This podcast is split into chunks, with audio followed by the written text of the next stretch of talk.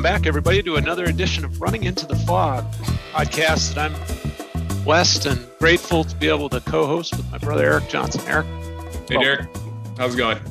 Really good. We have a, uh, we have a guest on today's podcast. Quite a while, actually. Uh, I say quite a while 15, 16, 17 years, Tommy. Tommy Goodwin, uh, with uh, uh, his own description that I'm going to allow him to share here in a little bit about what he's doing today. We met you, Tommy, way back in the day, uh, early 2000s, were strategic intelligence uh, leader and member of the team that Jody Holtzman put together out there at AARP, Washington D.C. That's right. It has been a long time, and it's uh, great to uh, great to see two old friends through the screen, even if we're not able to do this one in person. Great to see yeah. you, Tommy. Looking forward to this conversation. You know what they say: um, time is uh, generally a good thing, except on a man's receding hairline. And I know that at least you and I, Eric, hasn't quite gotten with the program with the corporate haircut. You can't see this part of my head. the, the, looks of jealousy being shot to Eric through the screen right now, just daggers, I tell you. All right.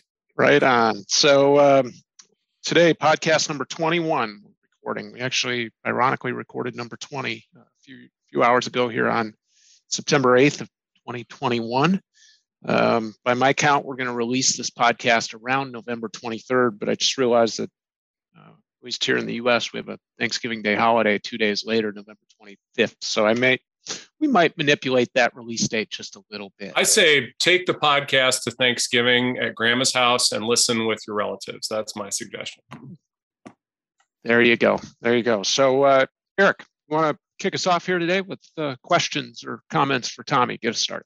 Yeah, well, you know, Tommy, the thing that I guess is top of mind for me is tell us about how the meetings business has adapted or failed to adapt since the meteor hit about 18, 19 months ago of COVID 19 and the subsequent lockdown, shutdown world. And um, what has the uh, innovation opportunity turned out to be, uh, as well as sort of how the, the industry has coped tell us a little bit, give us the overview or the, the briefing from your seat. Sure. So, um, thank you both again for having me. For for those folks who are listening, um, I'm with an organization we're called the Exhibitions and Conferences Alliance, and what that is is that's essentially the advocacy arm for the business event space. So, conferences, trade shows, expos, all the all the uh, the great in person things that we used to go to uh, all the time and get on planes for up until March of 2020, when, uh, like Eric said, you know, the meteor hit and you know our unfortunately you know this industry when you think about bringing large groups of people together it was one of the first ones impacted by the pandemic and it's one of the last ones obviously to come out of it right? Um, so during the interim what is fascinating is the industry really took a step back and as they were getting ready to come back into this new world to think about what is the future of events going to look like Hmm. What do you what encourages people to come together? And particularly in a world where you know travel hopping on three planes a week isn't as common you know travel entertainment budgets aren't what they used to be marketing and promotion budgets aren't what they used to be. How do you think about what the future of this world of bringing people together face to face looks like and so there have been a bunch of different sides of that. Part of that is health and safety, right? Thinking about what does it take to bring people back together. You know, they had some standards that were created. You know, the industry came together and created this thing called the All Secure Standards, and they could provide them to any association or nonprofit or company who was running a trade show or conference to know that, you know, if you do distancing a certain way, if you look at masking a certain way, if you're adopting both federal and state and local health guidelines, you can bring people back together in a really safe way. And it's interesting. We worked with an epidemiology modeling company called Epistemix, uh, based up in Pittsburgh, PA, and we did some work with them. And you can look at a given business event and you can say, okay, we're going to bring 5,000 people here in Madison, Wisconsin in November of 2021 and look at where your audience comes from, look at vaccination rates, and you give people a dashboard and a model that they can see how safely people can be brought together and what that looks like. And what we're finding now is between industry vaccination rates and health and safety measures, we can actually bring people together in a way that's safer than going to the grocery store at this point. It's this its own little self-contained bubble, which is great. And so now that we know we can bring people together safely, it's like, well, what are we bringing them here for? And it's a couple of different things, right? It's on you know the commercial side. If you're coming to a trade show or you're exhibiting at a conference, right? We have 1.7 million vendors at shows every year. 80% of them are small business. These people are looking to make relationships. They're looking to grow and cultivate their business in a way that they can't do, right? It's one thing to put up an Etsy storefront and knit some things. It's another thing to go to a craft show that's got 10,000 people coming through in three days right? Small businesses need those platforms. And then for associations and other groups, professions, societies that bring people together, you know, think of SCIP and think of some of the other ones, right? It's creating that sense of community and that sense of wanting to be face to face with people that's maybe a little bit different than it has been before, right? You know, you, how many times would you go to, uh, say, a, a conference and someone would get up at the front of the room and they would give you a 60 minute lecture about something and you kind of walked out going, eh, probably could have been done via video, right? Well, now video is the default for that. I think we've done a pretty solid one way um, proof of concept that education can be delivered in a digital format, but the community and connections can't be. And so, how do you create something? How do you create environments where people can work on multifaceted problems together? How do you create almost like a flipped classroom kind of model of education where you're providing information to people ahead of time and then bringing them together to work and co-create with that information. That's i think what the future of business events is going to look like and i think it's a pretty exciting place to be actually. That's fascinating. And just a follow-up to that so one of the emergent things that feels like it's going to happen is this hybrid model where as you suggest some things will be moved online maybe as almost prerequisite before you attend the in-person event. So you've got to kind of prove somehow that you've absorbed that content perhaps and that you are able to manipulate it or understand it at least at a higher level. So you come together to actually do problem solving or imagine and you know co- collaborate in situ so to speak face to face um, talk to me a little more about you know where you see that in say 2025. You know, give me a kind of a three to four year time horizon forecast on that.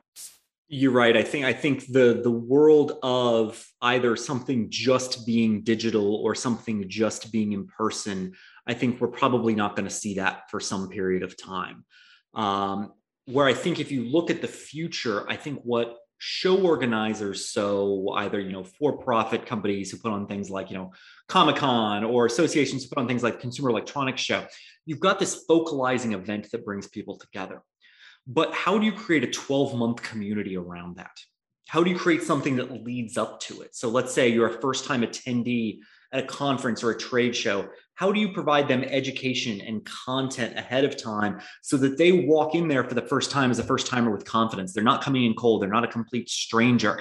I can tell you i'm probably one of the very few um, self-described introverts in my particular line of business. I think that's a really great idea giving people letting people make connection before they come in. So they're not like you know the old timers who've been there a long time who see everybody and know they, they've got their connections too and it eases them into the process but then what can you do for people afterwards that keeps them engaged? How do you create an education cycle? How do you loop them back to keep your particular event top of mind throughout the year. And so the next time, let's say you're eight months after the event, you get that first little save the date material, you immediately run to your calendar, put it on there, and that's a must do.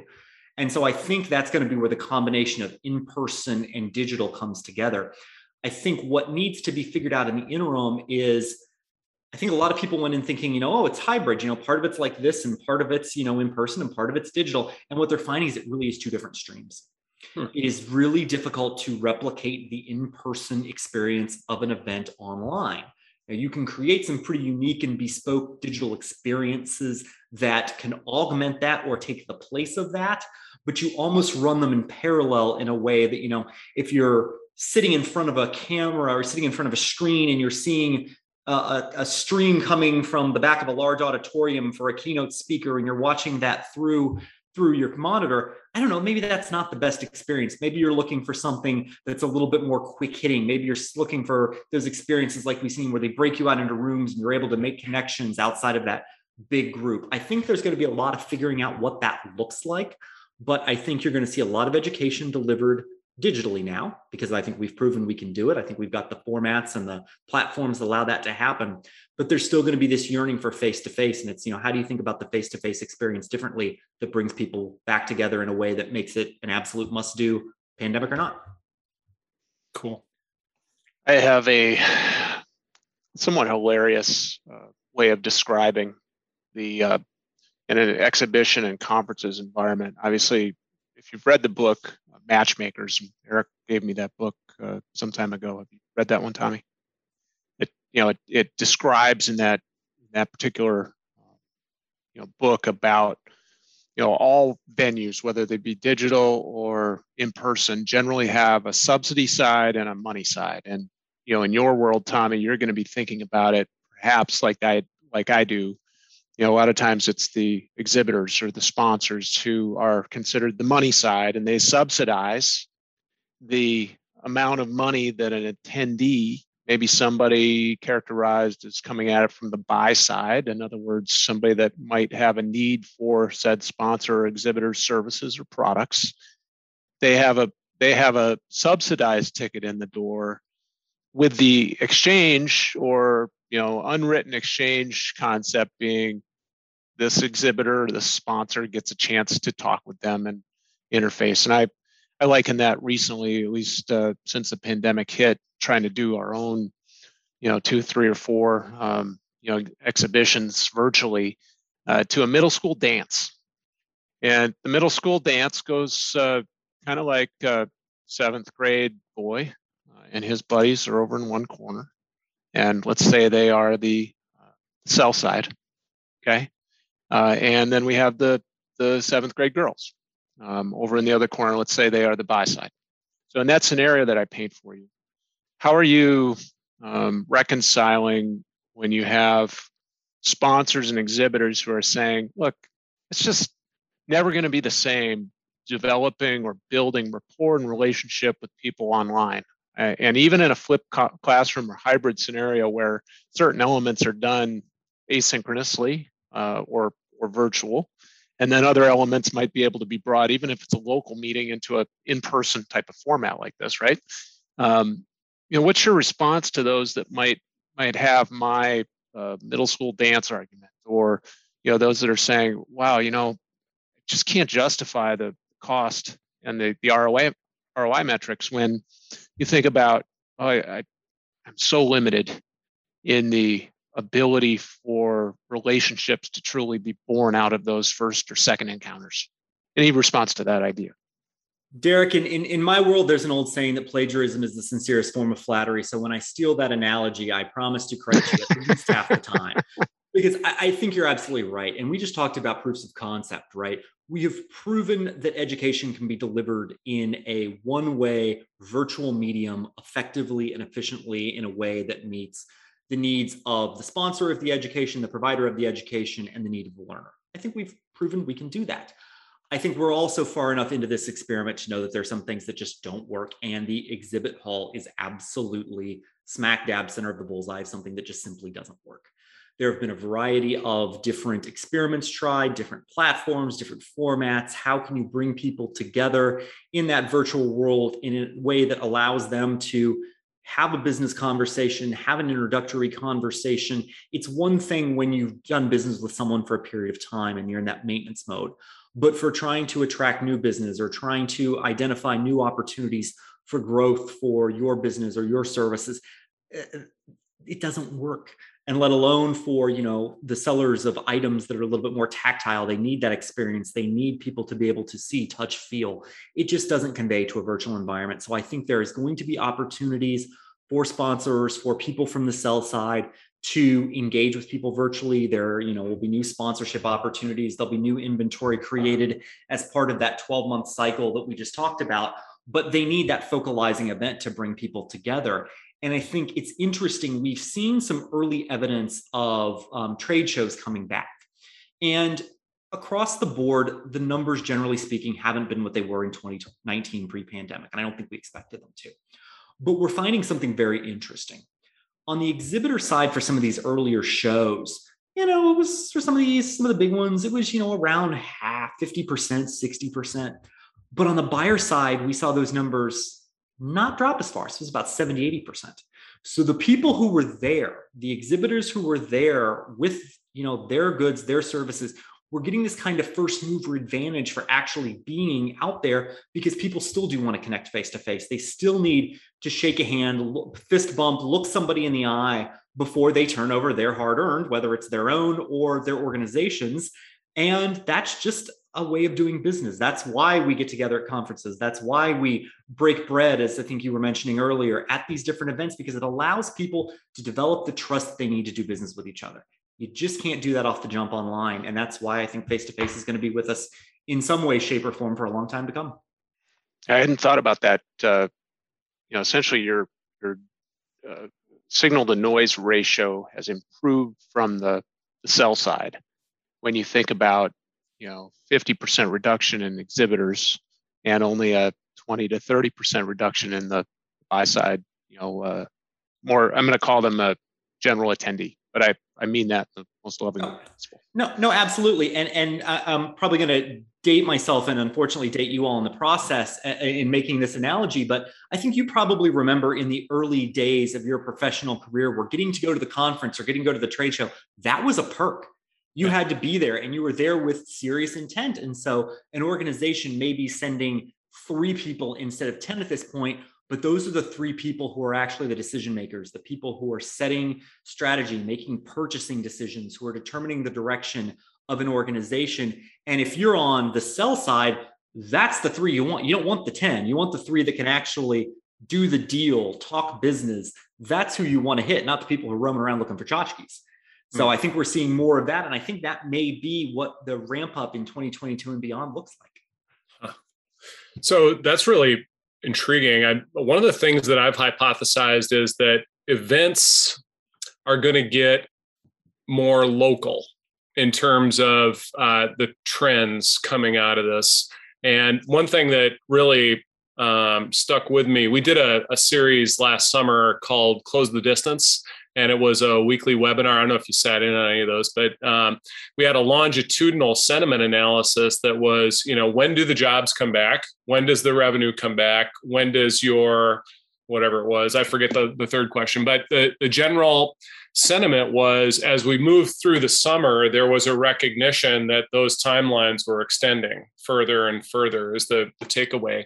And as I sort of observed what was going on in the business travel world, specifically travel, something like two thirds of the travel complex is business related, uh, money wise, you know, just sheer revenue, one third leisure. Um, how has the recalibration of that affected the cost structure of travel as a component or a ratio of an overall outing you know as you talked about maybe you're not sending 10 you're sending three but those three you know they're not making up two thirds of the travel complex anymore. They're now making up maybe a third and that leisure travel component's the other third. Is that part of the whole kind of inflation mix that i think we see happening now in the last few months in particular uh, travel, hospitality, leisure, and the sort of you know almost double digit inflation that I think we're experiencing, which is just unsustainable, and is of course morphing the CPI as a result of all that. So I know there's a lot thrown in there, so I'll just give you a chance to. So what we're seeing is some market dynamics in that world that you just described that are very unnatural, and it's creating some, I think, some unintended consequences. So we have broadly speaking, have come along fairly well with the economic recovery, looking from where we were at, you know, sort of March, April, May of 2020. And you've got a lot of pent up demand, and particularly in that leisure space that you're talking about, that didn't really comprise a large swath of the market that, at least at this current moment, is comprising significantly more than it used to. What is exacerbating that is actually some of the travel restrictions that have been put in place on international travel and you have a situation where you have had at different points in time Canada, Mexico, European Union, China, India, Russia, United Kingdom, all unable to enter the country by air. That's creating a huge block on what would traditionally be a large segment of business travel, which is that international group coming in. When you combine that with what you described, which is, you know, companies kind of looking a little more carefully at their travel expenses because, you know, they went through 2020 and for those companies who thrive, they were able to thrive while zeroing that uh, particular account out. And well, I think probably most CFOs aren't, you know, waiting for that to just immediately sort of springboard back. But as long as those international restrictions are in place, we're we're putting a significant impediment and barrier into the ability to do business face to face. And that's actually one of our biggest policy issues and concerns right now is how do we lower the inbound entry restrictions how do we ramp up visa processing? Because we stopped processing visas as a country pretty much um, in 2020 and how do we get that back so that you know we're able to bring people in we're able to sort of flatten that curve out and you're not looking at the inflation on the leisure travel side because the business travel side isn't currently there to support it. And that's something that we're looking at um, pretty seriously right now and i think it's going to be one that uh, will probably be with us a little while longer I was going to ask about visas because I just saw the metric. I think a passport renewal for an American citizen is about 18 weeks right now. Um, I don't know what visas for you know foreign travelers inbound to the U.S. is, but I'm guessing it's longer than that in terms of getting permission. As we're recording right now, the average visa processing time for someone looking for a B1 or a B2, which is what most business people who are coming to America are looking for, is about 110 days.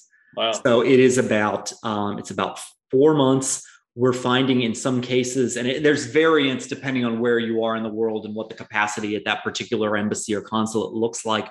But we're seeing examples of folks needing to apply six months out, needing to you know get decisions early on. You know, for for our industry, the costs of doing a business event are really heavily front loaded. So that by the time you're about, you know, 30, 60, 90 days out from event, it's pretty fully loaded at that point. You've spent all the money you're going to spend. And if an exhibitor can't make the commitment to be able to attend and be able to put that money down, the person putting on the conference has some very difficult decisions that they need to make far in advance of when you know sort of an emergency travel authorization which the state department offers you know 14 days out can be made so it is something that you know for for various reasons and i think it was probably sensible at the time you know the us stopped processing a lot of visas because folks weren't coming into the country under any circumstance. But now as international travel is ramping back up and there's the need to come back together we've proven that it can be done safely you know airfare.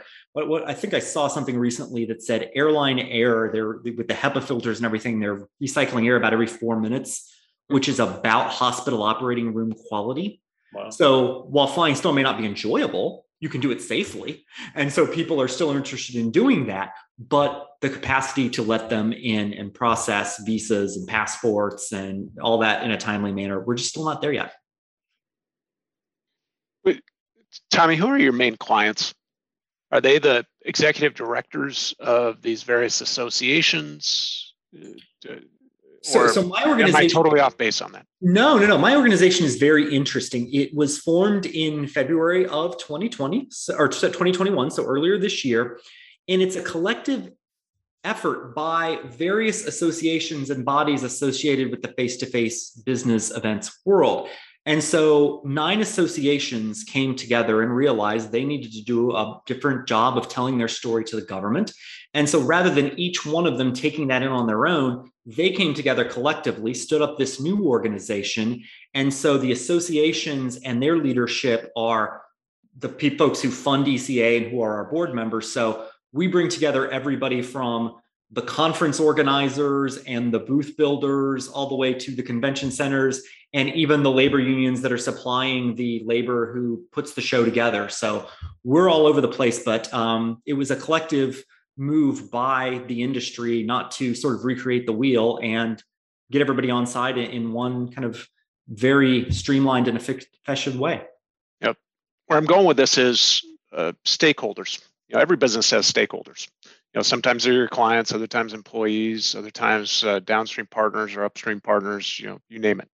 Um, when you think about those nine associations, or the or the booth builder, or the conference organizer, or whomever, you know, when when you're setting up your own stakeholder analysis, and I know you have tremendous experience in this through our mutual colleague, Craig, Dr. Craig Fleisher, who uh, speaks extremely highly of you for the record. Um, you know, what, what do you think about? Obviously, your message has to be tuned to those various different stakeholder groups.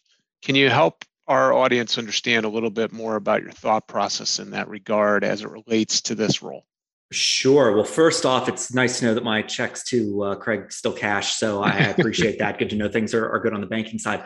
Um, with regard to thinking about the stakeholders, one of the things that in, in such an abrupt cliff that the industry hit in March of 2020, what became particularly apparent was this is an industry where truly the rising tide lifts all boats right? There's not a lot of organizations or not a lot of associations or sort of you know advocacy efforts or coalitions or whatever you want to call it who bring together disparate parts in a way that's pretty seamless right? I have for-profit conference organizers and labor unions sitting there shoulder by shoulder because they understand that if these events aren't going off and they're not able to be done in a way that is financially viable for the people running them their folks don't work and that's really what it's all about for us is getting folks back to business, getting folks back to work. And it allows the industry to communicate with a single messaging platform that whether we're communicating to some of our external stakeholders in, in the, the sort of broader policy realm, like you know, maybe members of Congress or folks in the Biden administration or something that we did a lot in the early stages of 2021, working with local public health officials and governors and mayors to tell them the story of how events could be delivered safely because no one had really ever considered it before.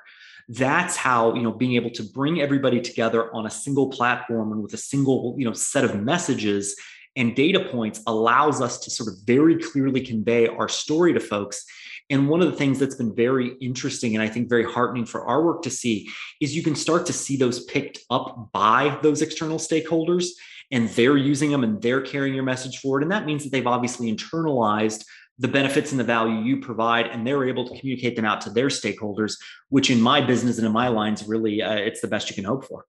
Yeah. No doubt. It's like you're a consultant to all those stakeholder groups and you got to figure out your messaging appropriately. It's, it's right. It's trying to find a, a platform that everybody sees themselves and everybody sees their success in and then being able to deliver that to those other stakeholders you know particularly if you're thinking about folks you know in, in, the political realm you've got a lot of different viewpoints a lot of different areas of interest and it's kind of doing you know going back to the ci days you know doing the predictive behavior analysis that allows you to say okay if i'm talking to person x I know they care about why. So I want to make sure that I'm accentuating the why in my message to be able to connect with them in a way where they're receptive to understand you know what the challenge is and how they can be helpful to it and so you know you you go back to you know all, all those kinds of you know stakeholder analysis tools from the ci toolkit and they they drive a lot of value every day you were um, reminding me of how much money we've spent at conferences and exhibitions and events not just sponsoring the event and sort of pulling that off but in the city where it's held um, and I don't know, I'm sure you've got a ratio of what that, you know, overall downstream economic, what do they call that? Uh, where it cycles economic through the, impact. Yeah, economic impact. There's another word for it though. I'm thinking of the turnover of the dollars and how they, you know, the multiplier, the multiplier of how the uh, the a dollar spent at a business conference turns into $21 of economic impact that whole thing.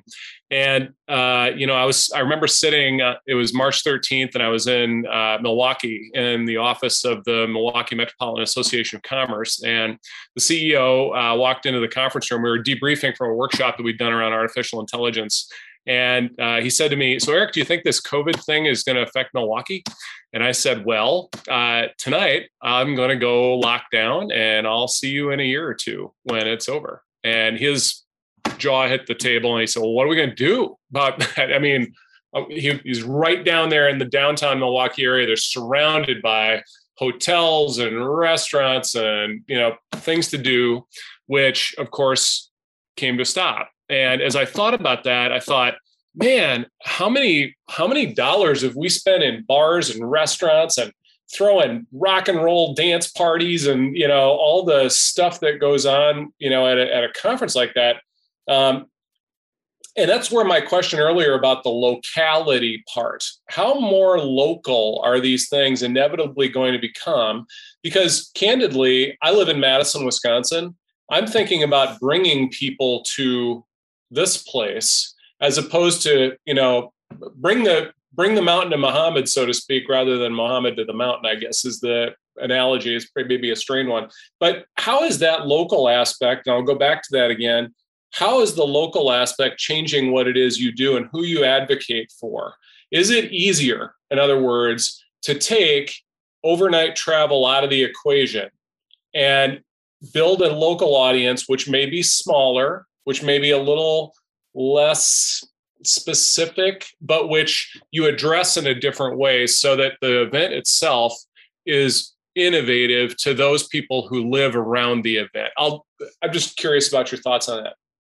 I think you're seeing some associations in particular moving towards that right now. They're calling it sort of the hub model, hmm. where, particularly for those associations that have large global footprints, they're beginning to regionalize their events around the world. And so you might have like a, a focal place, like let's say the global headquarters, you know, the global event is going to take place in person in Madison, Wisconsin. But if you're in the APAC region, you might have a hub in Singapore.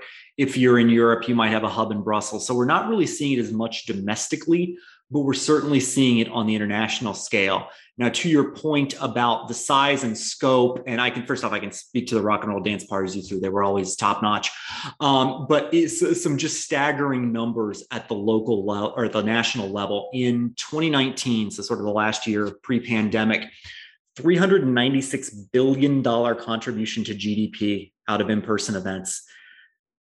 6.6 million jobs supported nationwide 130 billion dollars in state and local taxes brought about by these events. So, to your point, um, there were lots of mayors nationwide who were very anxious to reopen events in late 2020 and early 2021 because what's the what's the old saying? You don't know what you've got until it's gone. Yeah. That tax revenue, that impact on restaurants, hotels, transportation, main street commerce, all those knock on effects from what the in person events world looks like. People really miss that. Here, here couple couple of more numbers about what 2019 looked like. Hotel spend around business events in America, $55 billion. Hmm. 32 billion airlines, restaurants, 30 billion, ground transportation, 29 billion. Wow. All evaporated. A quarter and of a trillion. Why people on the policymaking right. side were so interested in seeing these come back together safely because even not fully back up and running at 100% level, just going from zero to wherever they are in the maturity cycle of regrowing these events is a tremendous boon to local communities. Hmm. Wow. Those are staggering statistics. You've just given me an idea, by the way, Eric and I, as you might might uh, understand, we're trying to figure out how we bring our reconverge concept back into the fray. And something you said about this hub and spoke model has got my gears turning. Maybe yours too, Eric. Yep.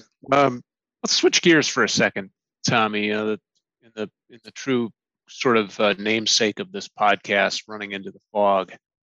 I happen to know that you and your family uh, sort of did that with a fire not too many years ago. We had another podcast guest on, Joe Goldberg, an author, a dear friend who experienced something similar several years back. Um, you know, I, I, always like to, not that it's a fun fact, but it's a fact that uh, you and your wife and and kids um, encountered that tragedy. You know, what do you have any uh, sort of uh, from the the lowest of lows, you know, and what that sort of scenario brought to you, maybe what you learned from it, anything that you can share with our listeners that uh, you know only that experience would uh, be able to give you some perspective on. No, absolutely. I mean, what, what what do we what do you talk about in CI? Right, you're always looking for those those those black swans, those events that just completely reshape and you know break break existing barriers down and break existing structures down. And i think that's what an experience like that does to you right? You think about all the complications in life. You think about all the day to day the details the to-do lists running around in your head the things that you're trying to do that you know are they the most important? Are they the most critical things you could be doing right now? Maybe maybe not but you're in the fog like like you used as the metaphor and you're you're going through it and you're just you're experiencing life as you know it and then a situation like that happens and it basically just pulls the ground out from underneath your feet. And you get back to just something so basic and so elemental that you know you're focusing on day one you know okay i need a place to sleep i need a toothbrush right day two ooh i should probably get some you know we're going to need clothes for the week right? Things like that. And you begin to build back in a way that is helps you understand sort of if you had if your life had its own maslow's hierarchy right? What's the most immediate? What then gets layered on top of it? What are those needs? What do you need as a family as as a unit as individuals that allows you to then take the next step and get back into the professional realm, get back into the social realm, whatever it is. And I think it gives you, you know, you of course, you know, would not necessarily um, like to go through the experience to get it, but I think it just gives you an astonishing amount of clarity, and it allows you to break the the preconceptions and the patterns and the habits that sort of go through your day-to-day life that you aren't necessarily as front and center and conscious about. And it allows you to, you know, I know this phrase has been used a little bit too much in the US in 2021, but it allows you to build back better in a way that's more strategic and more thoughtful and purposeful than maybe you were beforehand. I mean, how many organizations do you all look work with that have existing norms and processes and procedures and culture that sometimes is really beneficial and sometimes maybe isn't? And in a situation like that, just sort of allowed all of us, you know, as we got past the initial shock of it, to sort of take a step back, think about what the future wanted to look like, and then go and pursue that and maybe not focus on some of the other things that existed beforehand. And I'll, give you a perfect example of this.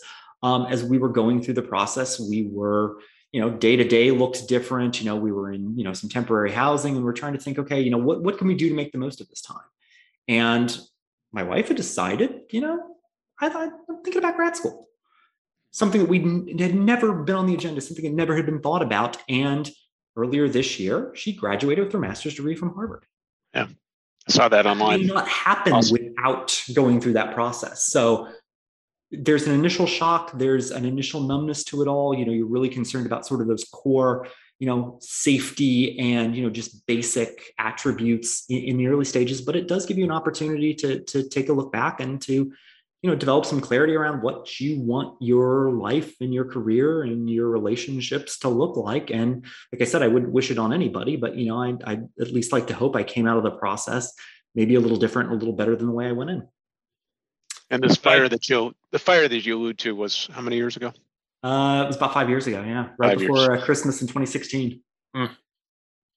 Some Christmas. Well, you you what you're alluding to there, I think, is that you know you are starting from a clean slate, so to speak. Um, how, how and, often do we talk about the, the ability to pull out a, a blank sheet of paper or look at the blue ocean and try to figure out, you know, where you could go if you were unencumbered by everything else? Yeah. And it does give you a chance to look at that. And, you know, it, Eric, you sort of mentioned Christmas. I think one of the other things that it did and probably plays into what the world looks like in 2021 is I think if you if you just spend all day on Twitter and if you look at the news, no matter where you get your news from, I think you would probably see a society that may not be as high performing as we would like. And I think you probably see some tensions and you know some tribalism that probably isn't necessarily um, the most beneficial. And I can tell you in my world, I professionally see that all, all the time in working here in Washington, D.C. and being around the Capitol Hill world.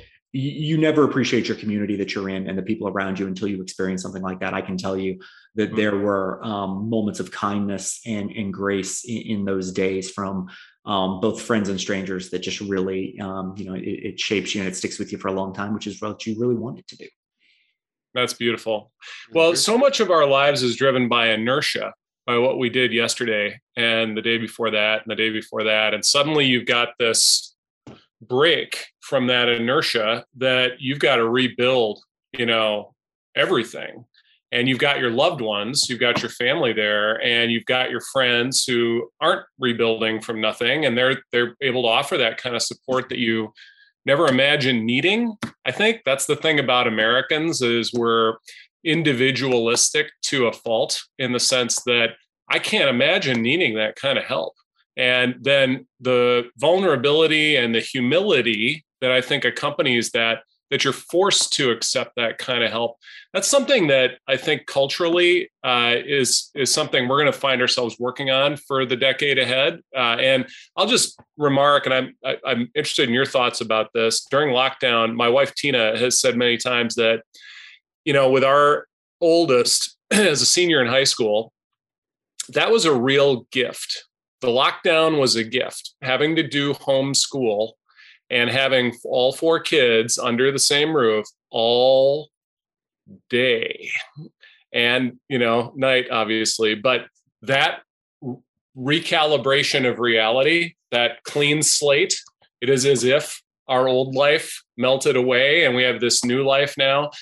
Uh, we're actually quite circumspect about it in the sense that we're grateful for that time. And you know we ne- we have never spent that much time together as a family. Now there were sacrifices.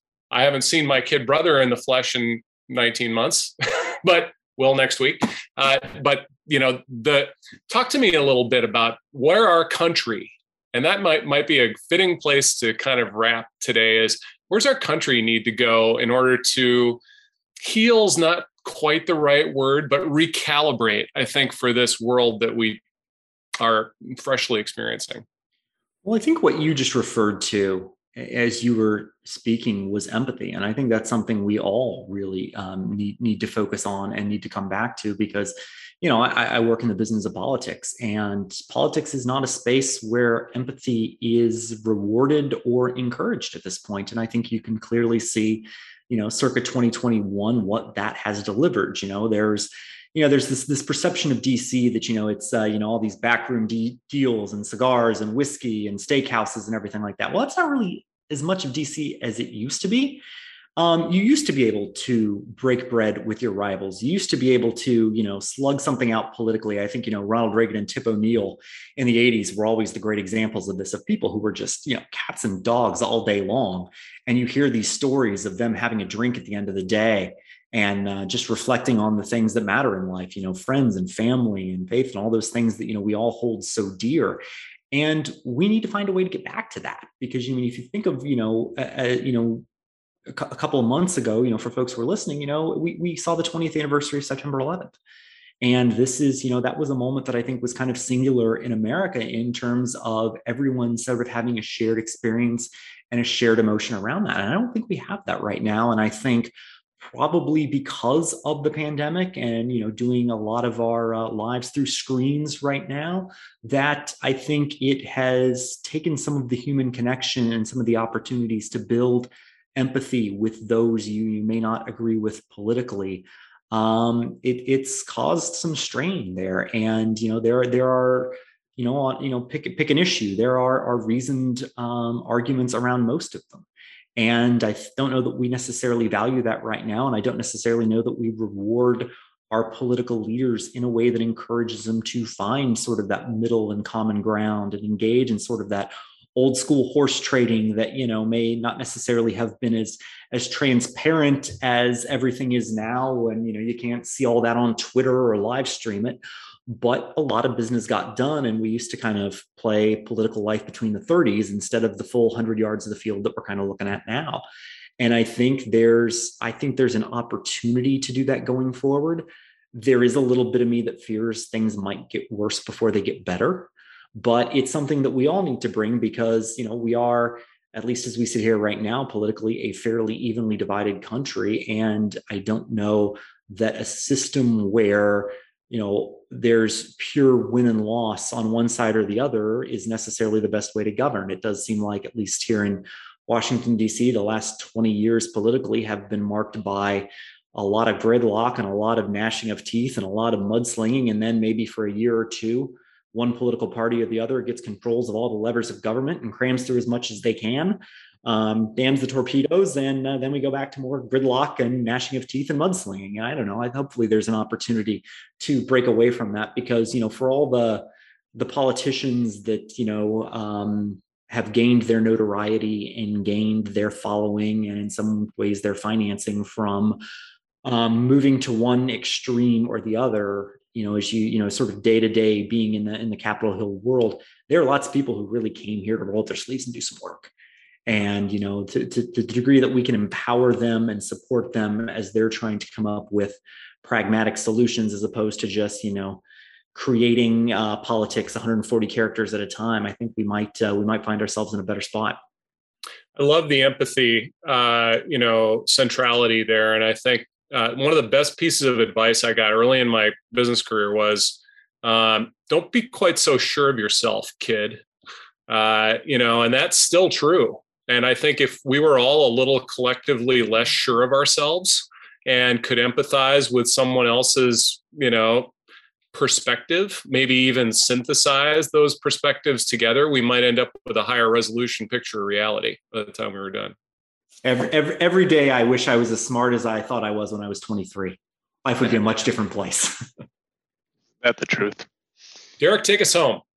So, um, before I take us uh, with final remarks, Tommy, how do people connect with you uh, out the market? Those listeners that might be hearing this podcast in the second part of November 2021, how do they find Tommy? How do they inter- interface with you out there in the open. So, for those of you who are listening to this podcast, first off, congratulations on your wonderful taste in podcasts. Um, this has been uh, this is a, a, regular listen for me, so it's definitely an honor to be here with you two gentlemen. Um, come find me on LinkedIn. Uh, come find me on Twitter. It's Tommy Goodwin, uh, all one word, all lowercase, and uh, connect with me. Let me know you heard me here, and uh, love to continue the dialogue there.